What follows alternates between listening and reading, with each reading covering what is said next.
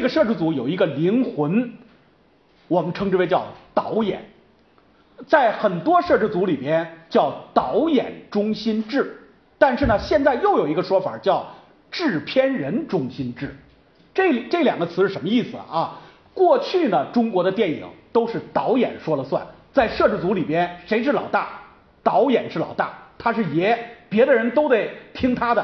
如果出现了创作上的分歧，对不起，你就是再有能力，你说的建议再好，导演不听，你还得听导演的，你还得听导演的。因此呢，就形成了导演中心制。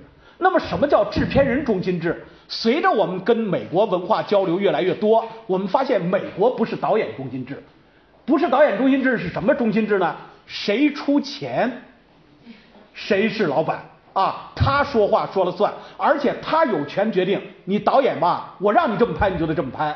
你不这么拍，我甚至我就不用你了。更绝的是什么呢？有些导演，我让你拍完了，你准备进后期，准备把我前面拍的蒙太奇起来，组接起来。我发现你这个导演没这个能力，我不用你，我找另外一个导演。那么这样的故事发生在谁身上？咱们香港有一个导演，在座诸位叫吴宇森。吴宇森绝到什么程度啊？首先，美国的大名鼎鼎的那个亮汤汤姆克鲁斯，请吴宇森来导一部很有名的电影《碟中谍》的第二部，也就是你们在市场上都见过这电影，它的真正的英文名字叫。啊，不可能完成的任务，真的很棒。吴宇森导这个片子怎么导的？你们想都能想不到。《碟中谍》的主演汤姆克鲁斯既是主演，又是这部片子老板，每天给吴宇森三页纸，这三页纸是剧本，前边是什么情节不知道，后边情节什么不知道，反正给你三页纸，你给我拍吧。那导演说，那那那那我前后关系不知道，我简单跟你说说啊，但是剧本不能完全给你。为什么呢？我们有保密协议。吴宇森就在这种屈辱的情况下，就愣把这片子给拍完了。拍完了之后，对不起，不让你剪，不让你剪，因为他们有监制，没关系的啊。就算吴宇森拍的不好，监制会告诉他哪个地方哪个地方还得重拍。弄完了，剪完了，这个片子是让别的导演剪完了，全球取得了巨大的票房。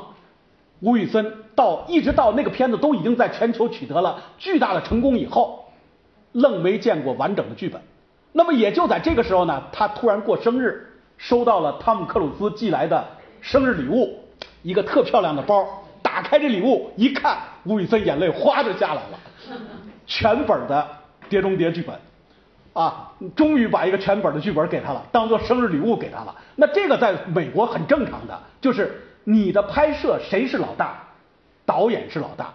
但是呢，今天我们越来越发现，管理这个剧组的是老大。但是咱们就没必要了，咱们就是这个片子由谁拍，哪怕你有不同的意见，全剧组只允许有一个声音，那就是导演啊，那就是导演。那么导演成立这个剧组以后，他要带着他的工作人员要拍摄，他主要有哪些工作人员呢？